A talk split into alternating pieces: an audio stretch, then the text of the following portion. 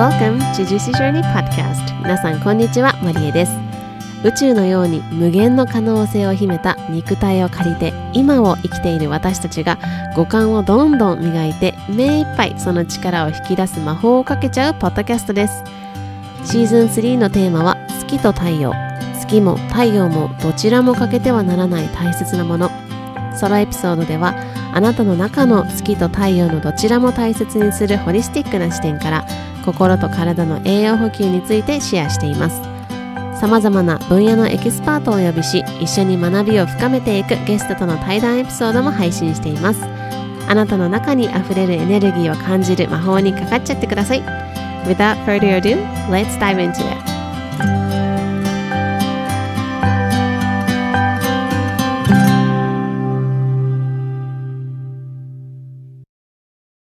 Aloha, my loves. Thank you so much for tuning in to another episode of Juicy Journey Podcast. You're listening to episode one twenty.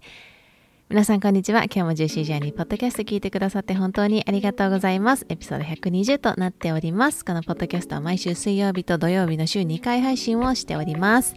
ということで、暑いですね。あのしちがつに入ってすごく暑くなって、あの京都はすごく暑くて、あのさっきニュースを見ていると、え京都が全国一番暑かったらしいですね。あのしちがつよっかはあのさんじゅうななどだったということで、結構びっくりですね。はい、皆さんいかがお過ごしでしょうか。あの夏もこれから本格的に始まっていきますので、需要をつけて、え夏ってね、結構こう上に上がるようなエネルギーっていうのがあると思いますので、それをね利用しながら下半期も一緒に楽しんでいきたいなというふうに思います。えー、さて、先日ですね、しちがつみっかかなは、えー、満月でしたね。えー、満月と新月っていうのがねあるんですけど、お願い事を書くといいよっていうふうに言われていて、まあ、結構星占いを発信してくださっている方とかって、なんかキーワードとかをね、星の占いというか、星に合わせてこうシェアしてくださっている方たくさんいらっしゃると思うんですけど、私もそれを見せていただいて、あの私は星のあの裏あの星が分かりませんので、それをあの皆さんのねあの発信を見せていただいてるんですけど、あのまあ、そのそんな星の力も借りつつ、いろいろなんかこの何座に入ったらどうとかっていうのがあるんですけど、あの星の力も借りつつ、あのこうしてこう月のあの周期、まあ、約半月にいっかいその満月と新月っていうのが あの、あるんですけど、で、えっと、新月から新月って多分 にじゅうはってんごにちとかですよね。うん。これは女性のサイクルとすごく関わっているっていうふうに言われていて、まあ、よくそのえっとなんだっけ生理の話とか、まあ、そういうあの女性の体っていうところで、よくこういうホリスティックのレッスンとかさせていただくときは必ず新月とか満月っていう話は出てくるんですけど、こうしてこう月の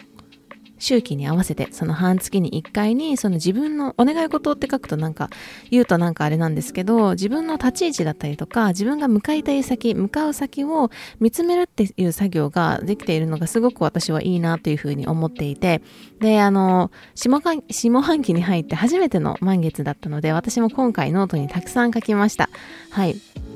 でも、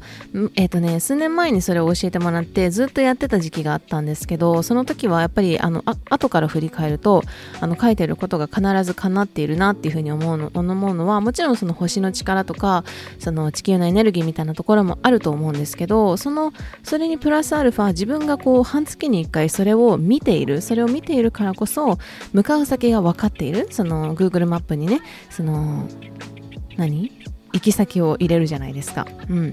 まあ、そんな感じで行く先が分かっているから、どういうアクションを取っていたらいいのかっていうのが分かるっていうのも一つすごく大きな点だと思います。はい。なので、で私もあのやってた時期からしばらくやらなくなった時期があったんですね。それはこうなんか自分があのあまりポッドキャストではそういう姿が見てなかったかも、見られなかったかもしれないんですけど、なんか自分がどこに向かっているか分からなくなった時期もあったし、なんかこう全部計画していたことが、もう計画その通りにいかなくなったっていう、もういけなくなったっていうこともたくさんあったんですよね。で、その時にそんな時にこう自分の立ち位置だったりとか、向かう先ってもうそんなところないよっていう、真っ暗だよっていう時があの実はあって、その時からあんまりその新月と満月のそのお願い事っていうのを書くのをやってなかったので、かなり今回その久々ににせんにじゅうさんねんのしちがつみっかの満月ではかなり久々にこの自分の立ち位置、そしてどこに向かいたいかっていうのをあの書いたなと思っていて、でそれ書くまでにねすごく自分の中でもなんか出てこなかったらどうしようとか、なんかその自分の中でそのうまくうーん目標みたいな目標というかお願い事っていうのを書けなかったらどうしようみたいなのが正直あったんですけど、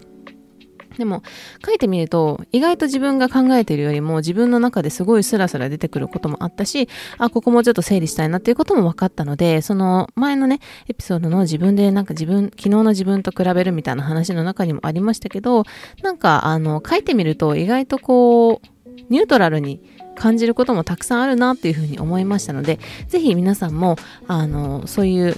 なんか行き先とかわかんないし何書いたらいいかわかんないわっていう方ももしかしたらいるかもしれないけど、一度書いてみてください。そのもし書けなかったとしてもそれは全然悪いことでもないし、もしかしたらめちゃくちゃ書けるかもしれない。なのでこうして一度ペンを持って満月とか新月の時に書いてみるっていうのもすごくいいんじゃないかなというふうに思います思いました実際私がやってみて。はい。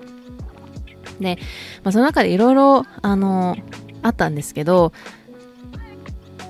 このポッドキャストであの宣言したいなと思ったんですよ。この下半期にやりたいことというか絶対にこれは届けたいっていうことがすごくたくさんあって、あの宣言しようと思ったんですけど、あのまだまとまってないので、あの次回のあの土曜日のエピソードでシェアしたいというふうに思っています。やっぱり夢とか目標とかっていうのは声に出して言うっていうのがねいいっていうふうに言われてますし、あのそれも私も実感しているので、あのシェアしたいと思っているので、皆さんもぜひあの来週の土曜日ぐらいあ今週かの土曜日にあのシェアしますので、それまでに皆さんもなんかこう振り返りの機会とかどういうふうにこれから向かっていきたいんだろうかみたいなのもぜひちょっと書き出していただいて、まあ、声に出すとか誰かに言うとか宣言してみるとかもうまく活用しながらやってみていただけたらいいんじゃないかないかなというふうに思います。さあ今日はですね、えーと、本題に入っていきたいと思います、えー、今日の本題はホリスティックに体のメッセージを体からのメッセージを受け取ろうという話なんですけど、あの先日アラーナのブッククラブがありまして、今回は千と千尋の神隠し千と千尋の神隠しと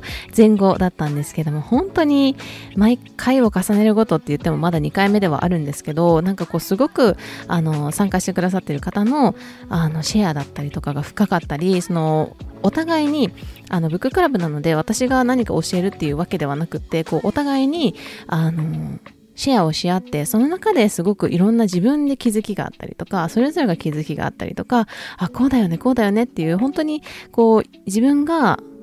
そのシェアすることで自分も癒されていくし、かつ周りの人も気づきを得ていく、そして癒されていくみたいな、そんなこうあのすっごく温かい空間だなというふうに思っています。で参加してくださっている皆さん本当にありがとうございます。そしてあの来月もはちがついつかですね、まだあのテーマは決めていないんですけれども、はちがついつかに、えー、ジブリと前後というねあのブッククラブをやってますので、ぜひぜひ興味のある方は、えー、番組詳細欄見ていただければ嬉しいです。はい。であのブッククラブの中でお話が出たんですけど、これは結構このホリスティックに体からのメッセージを受け取るっていうのは、まあ、やっぱりホリスティックがテーマのポッドキャストなのでいろんなところでちょこちょこはしているんですけれども、あのまた季節のね変わり目になっているっていうのと、あとはかなりこうガラッとね、あのー、しちがつに入って暑くなって夏だなっていう感じでガラッと季節も変わってきましたので、ホリスティックに体のメッセージを受け取ろうということを、えー、シェアしていきたいと思います。えー、耳にタコかもしれませんけれども、あの体はですね全部つながっています。はい。体は全部つながっていますってよく言ってるんですけど、心ホリスティックの中であるみっつの要素としては心と体と魂ですね、これが全てこうつながっていますので、どこかで何かが起こったとしても原因は一つではないという見方をしています。であの前もあのー、ちょっと今思い出せないんですけどどのエピソードだったかお話ししているんですけど、体を機械と見るのかそれとも体をお庭と見るのかみたいなエピソードがあって、あのー、機械と見るのはその西洋医学の方ですね。でここがネジが緩んでるからネジをあの作るための薬飲みましょうっていうのがあの西洋医学で、あの東洋医学とかホリスティック的な考え方っていうのは、あの体はお庭です、庭自然の中だから、あの雨が降らなかったらこうなってっていういろんな要素があって原因となっているんだけど、それは一つだけが原因ではないというような見方なんですね。いろいろつながっていて、いろんなとこが互いに影響を及ぼし合っていると。うんで、あの例で使わせてもらうと、お腹の調子が悪いですというあのことになったとします。例えばお腹の調子があまり良くないですと。それは例えばそのお腹の調子っていうと一概には言えないんですけど、胃なのかもしれないし腸なのかもしれないし、その他なのかもしれないですけど、例えば腸の話でいくと便秘だったりとか下痢とか、なんかガスっぽいなとか、なんかこううーん便通が良くないなとか、いろいろ、あとキリキリするなとか、いろいろあると思うんですけど、その時に世間一般で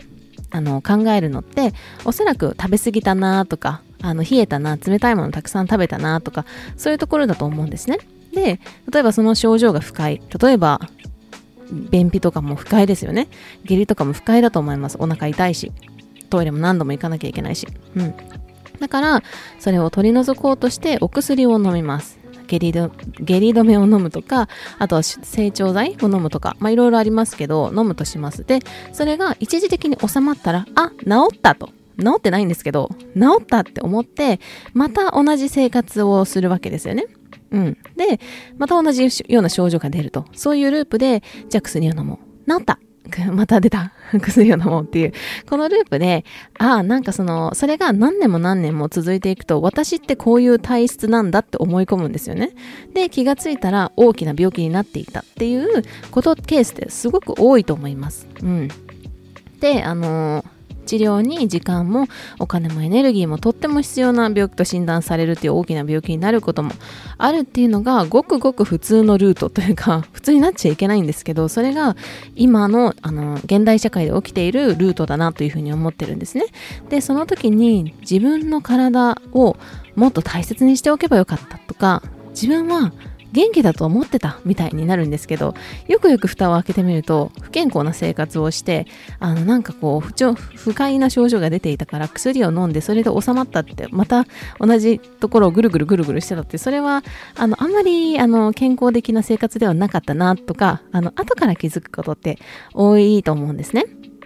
もしこれであのドキッとした方がいたら大丈夫です。私がいますので大丈夫です。あの、頼ってください。でも、あの、ここで何かのご縁でね、こういう風にポッドキャストを聞いてくださっているジューシーちゃんたちには、あの、ちょっと違う見方をしてほしいんですね。何か体に不調とか不快な症状が出た時に、ちょっと違う見方をしてほしいと思っています。そうすることで、最終的に自分が自分の最高のドクターでいることができます。はい。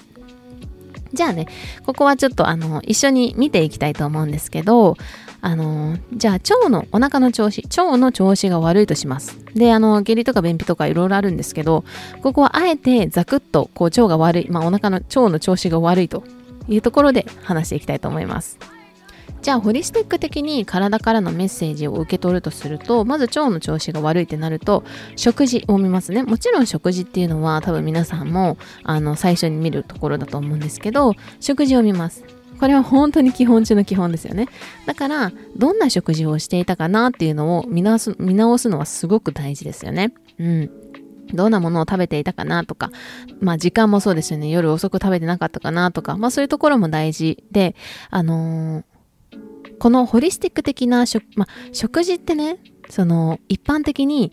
あの言われているのって、実はホリスティック の, あの観点から見たらちょっとんって思うこともあったりとかするんですけど、このホリスティック的な食事を学ぶと本当にこうシンプルになるというか、いろいろこうなんかこのサプリ取った方がいいんじゃないかとか、なんか栄養がこうこうとか、そういうのをあまり考えずにこうすごくシンプルになるなっていうふうに私も感じていて、あのこのホリスティック的めっちゃ噛みますね今日ね。ホリスティック的な食事の基本をあのシェアする会はですね、夏計画しているので、ぜひ皆さん楽しみにしていてください。あの何をするかというと、あのみんなで美味しい日本食をいただきながら学ぶと、うん、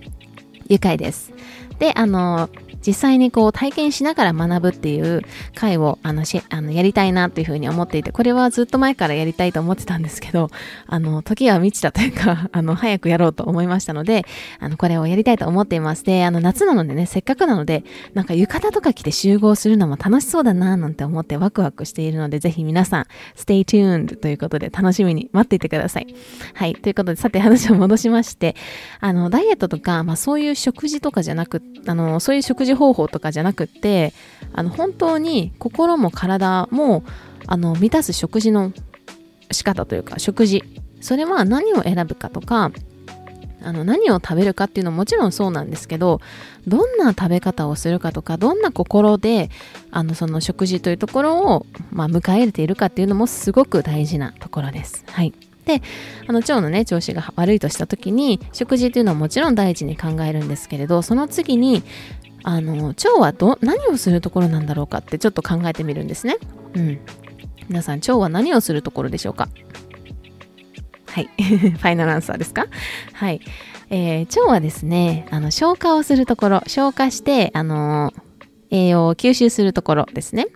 はい、それで排出する。いらなくなったものは体の外に出すというような、まあえーと、吸収して消化して、ん？消化して吸収して排出ですね。はい。で、じゃあ消化って考えると、自分の中で消化することって食事だけじゃないですよね。はい、食事だけじゃなくって、感情だったりとか情報とかいろんなことを自分の中で消化してると思うんです。そして吸収していて、あ、この情報いらないなとか、もうこの、あの感情には私はもうあの振り回されたくないから、これはいらないなっていう風に手放していくみたいなのってあると思います。なので最近どんな感情でいることが多いかなと考えてみます。で、それを自分は消化できているのか、うん、その例えば嬉しいっていう感情なのか、なんかこう愛いっぱいな感情なのか、それともなんかこうあの嫉妬の感情なのか、なんかこう苦しいって思ってる感情なのか、いろいろあると思うんですけど、自分はその最近どんな感情でいることが多いんだろうか。で、それを自分は消化自分で消化できているのかなって考えてみます。はい。で、あとはその感情というのはいろんなものを通して自分の中で生まれるものですけれど、食事以外で取り入れてることってなんだろうと、うん、例えば情報だったりとか、えーと、入ってきてるものですよね。それは無意識にも意識的にも入ってることなんですけど、例えば誰かが何かを誰かの言っていることを聞く、それは無意識にもそうだし意識的にもそうですよね。あとはテレビだったりニュースだったりとか、あのーなんだろうね、いろいろあの不快な音とかちょっとよくわかんないけど、まあ、そういう入ってきているもの、自分が自分っていうフィルターを通して入れているものでってなんだろう、どういうものなんだろうかって考えてみます。で、それを自分はうまく消化できているのかなというふうに考えます。それはどんなものであって、自分に、まあ、必要があるものなのか、うまく消化できるものなのか、うんというように、あの心のところにも、心というところだったり感情とか情報っていうのも焦点を当てて自分で気づいていく、まさに自分を見てあげる力だなというふうに思っていて、ここがとっても大事なんですよね。あの無意識にこう入っている情報ってすごくたくさんあって、あのテレビの シーエム とか、うんこれでまあ薬、例えばあの生理痛痛いのは当たり前だから、あの生理の薬を飲もうみたいなとかも無意識に入ってきてる情報だと思うし、あとは不快なその会話が行われている時、例えば誰かの悪口を言っているとか、自分は聞きたくないことをなんか朝から聞いているとか、まあ、そういうふうに自分が取り入れているものっていうのをうまく消化できているのかな。あとはただ単純に エスエヌエス 見すぎたりとか、情報を取り入れすぎて自分の中でもいっぱいいっぱいになっている。で、あのー、自分が、えーと、情報を消化できていないのかもしれないなみたいな風に、まずその腸は何するところなのかという風に考えて、まあ、食事はもちろん見る、普段のライフスタイルは見るけれども、じゃあその次に腸は何をするところか、じゃあ消化、消化吸収排出だなっていう風に分かった時に、じゃあ食事とか普段のライフスタイル以外で消化吸収排出を必要とするものって何なんだろうか。じゃあそれは例えば人の話だったりとか情報だったりとか自分の感情っていうところもあると思います。他にもあるかもしれないですね。それぞれいろいろ出てくると思います。で、それを自分はうまく消化して吸収して排出できているのだろうか、このサイクルができているかなっていうのを見ていって、あの自分で気づいていってあげる。そしてそれをじゃあこれ多すぎたからちょっとこれやめてみよう、でそれでどうかなっていうふうにあの見ていく。うんもちろんね、その一時的に不快の症状をね、抑えるっていうのは、あの、悪いことでは全くないです。なので、あの、薬を飲んだりとか、まあ、一時的に対処をして、抑える。そして、でも抑えて、あ、治ったっていうのではなくて、そこから、あの、その時のことを思い出して、じゃあ、どういうこれから次にあの症状を例えば和らげるだったりとか症状をなくすためには何ができるかなっていうふうに自分で矢印を自分に向けて気づいていってあげるっていうことがすごく大切になります。はい、あのー、あの今夜に撮ってるんですけど、一応クーラーつけてるんですけど、こういうね話をし始めるとですね、もう暑くて汗、汗ちょっとかきながらあの喋ってるので、皆さんに届けばいいなと思ってます。はい、あの ティーエムアイ ですね。あの、too much information でしたけれども、もう一つ例を出していきたいと思います。もう一つは、喉に不快感とします。はい。最近ちょっとなんか喉変なんだよなとか、声出しにくいなとか、まあ、いろいろ不快感ってあると思うんですけど、喉に不快感があるとします。じゃあこれをホリスティック的にメッセージを受け取るとすると、どんな気づきが得られるでしょうか。皆さん一緒に考えてみてください。はい。で、まあ喉ってね、そのさっきの腸みたいに消化とか、あの排泄とか吸収とかってあのしてないので、あの結構ホリスティック的なこうメッセージを受け取りやすい場面でもあるんですけれども、あのその時に不快感があるなって思った時に、じゃあ不快感っていうのはいつから始まっているんだろうか。これなん例えばもしかしたらいちねんずっとこんな感じかもしれないっていうのもあるかもしれないし、いやおとついからだなみたいな、そういういつから始まっているかっていうのを見てあげます。はい。で、え喉に刺激になるようなことをしたかなっていうのを考えています。例えばね、あのさ、めっちゃカラオケ何時間も歌ったわとか、あとはなんか、この前すごいあの、何乾燥、寝ていた時に乾燥しちゃってみたいなのもあるだろうし、あとは刺激物を食べた時に、なんか酸っぱい辛いみたいなのを食べた時に、なんかピリってなったなとか、まあそういう刺激になるようなこと最近したかなっていうのを考えてみます。うん。で、その刺激、あの、不快感っていうのはどういう時に感じているのだろうか。こういう時だなとか、朝だな、昼だな、夜だなとか、こういう場面でなるんだよなとか、いろいろ読み解くとあると思うんですけど、どういう不快感を感じているのか。うん。で、喉はね、特にその自己表現とか感情の表現っていうところと直結してるんですよね。なので、最近自分を表現できているかなとか、あとは自分の本音を言えているだろうか。うん。あとは自分が何かを発しているときに、何かを発しているとき、それは何か言っているとか、何かあの、なんだろうな、まあ言っていることが多いかな。まあ歌っているっていうのはちょっともしかしたらあれかもしれないですけど、何かをこう発しているとき、それは自分にとって不快なことではないだろうか。うん。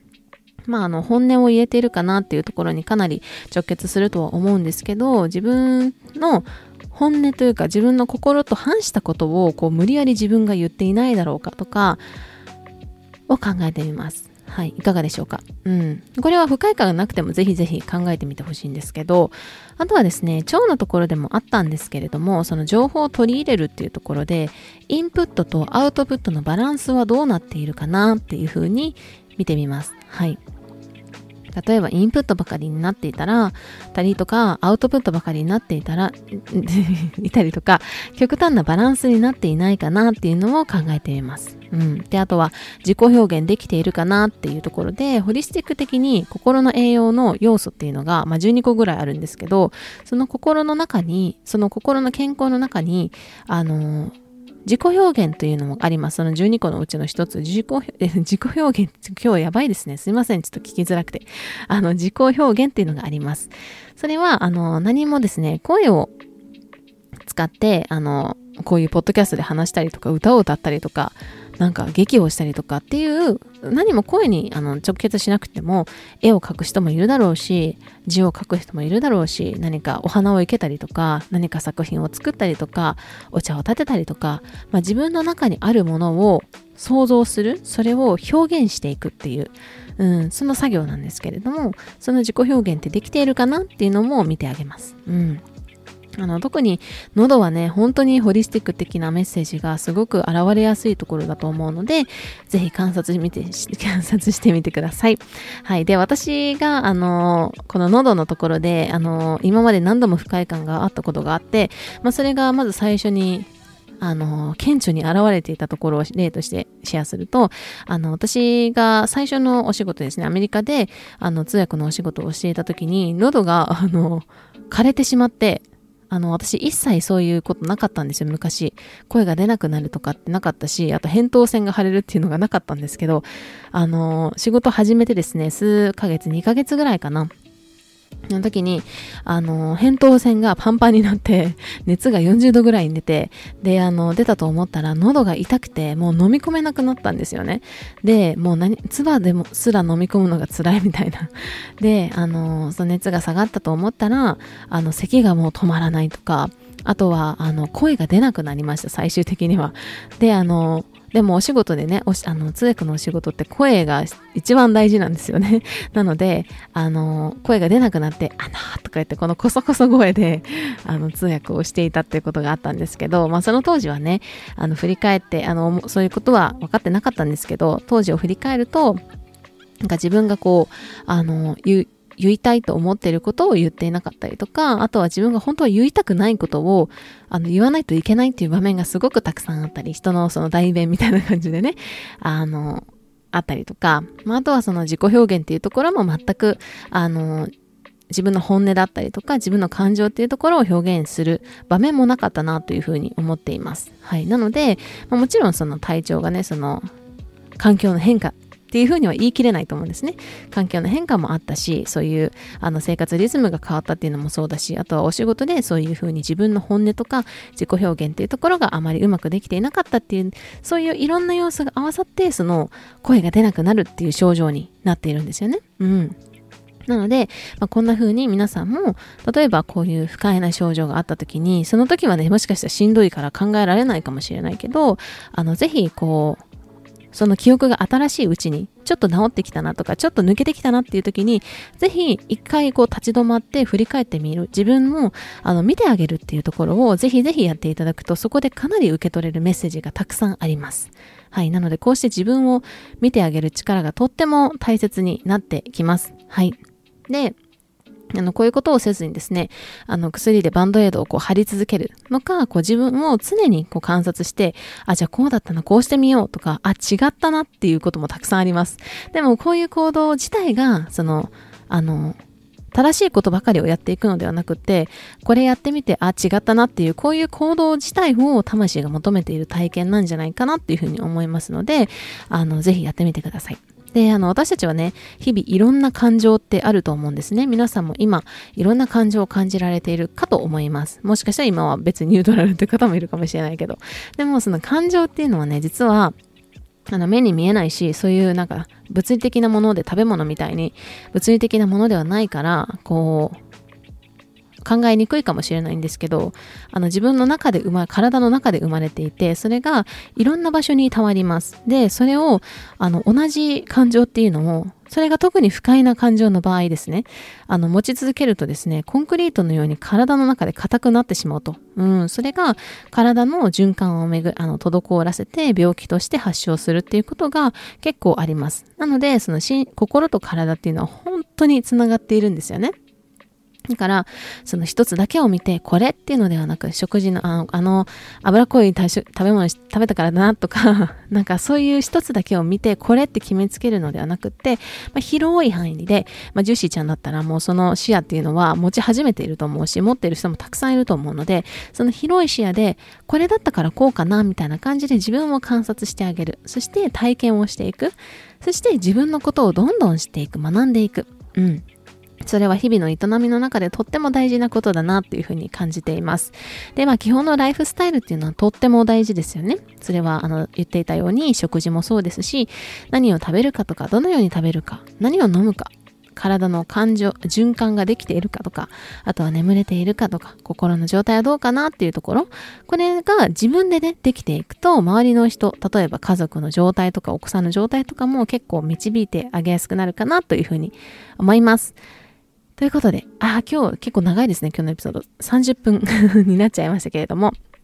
今日はこんな感じで真面目に話してみましたがいかがでしょうか、えー、今週の土曜日はですね、私が今ワクワクしていることとか、皆さんに先ほどのあのホリスティックのあの食事の学びをですね、浴衣着てみんなでやろうよみたいなのもあのお届けできそうなことをですね、シェア土曜日にあのの回でシェアしたいと思っていますので、ぜひぜひ楽しみにしていてください。で、あのサウンドヒーリングだったりとか学びのレッスンなどを今年のあの下半期にも皆さんにもお届けしていって、ホリスティックを体験してもらえる、そんな時間を共にしてしていけたらいいなというふうに思っています。こうしてね、あのポッドキャストは結構あの頻繁に更新はして音声でお届けはしているんですけれども、やはりあの結局体感だったりとか体験っていうのが一番あの大事だなっていうふうに思っているし、その体験とか体感ってすごく宝物になって、これからその先の人生であのすごくあの宝物というか、なんかこう、うん、なんていうのかな、自分の人生の中でこう光となってくれるものなんじゃないかなというふうに思うので、やっぱり音声とかね、情報とかばかり見ていると、あの、分かったような気分になってしまうこともあるんですけど、まあそれは自分も含めてですね。なんですけれども、あの、体で感じる、心で感じるっていう、私が大切にしたい心と体の栄養補給っていうのを一緒に楽しみながらやっていけたらいいなというふうに思っています。なので、えー、土曜日のエピソードもぜひ楽しみにいただけたらなというふうに思っています。で、皆さんもね、ぜひ今週の土曜日ぐらいまでに、あの、下半期にどんなことしたいかなみたいなのも整理してみていただくと嬉しいです。嬉しいですというか、あのもしあのそれをあの共有したいなとか、あの宣言したいですみたいな人がいたら、あの全然インスタグラムのポッドキャストだったりとかメールであの送っていただいて、私があの頑張れって応援しますので、それは皆さんぜひあのメッセージをいただけたらなというふうに思っています。ということで、今日も最後まで少し長くなりましたけれども、最後まで聞いてくださって本当にありがとうございました。皆さんの水曜日、そしてえっと今週がしちがつ最初の週ですねが愛いっぱいのいっしゅうかんでありますように。今日も最後まで聞いてくださり本当にありがとうございます。ぜひこの魔法を広げていくために、お友達とシェアいただいたり、星マークポチッと、または番組のレビューを残していただけるととっても嬉しいです。それではまた今日もあなたにとって愛いっぱいのジューシーな一日でありますように。また次回お会いしましょう。I'll see you next time. Bye!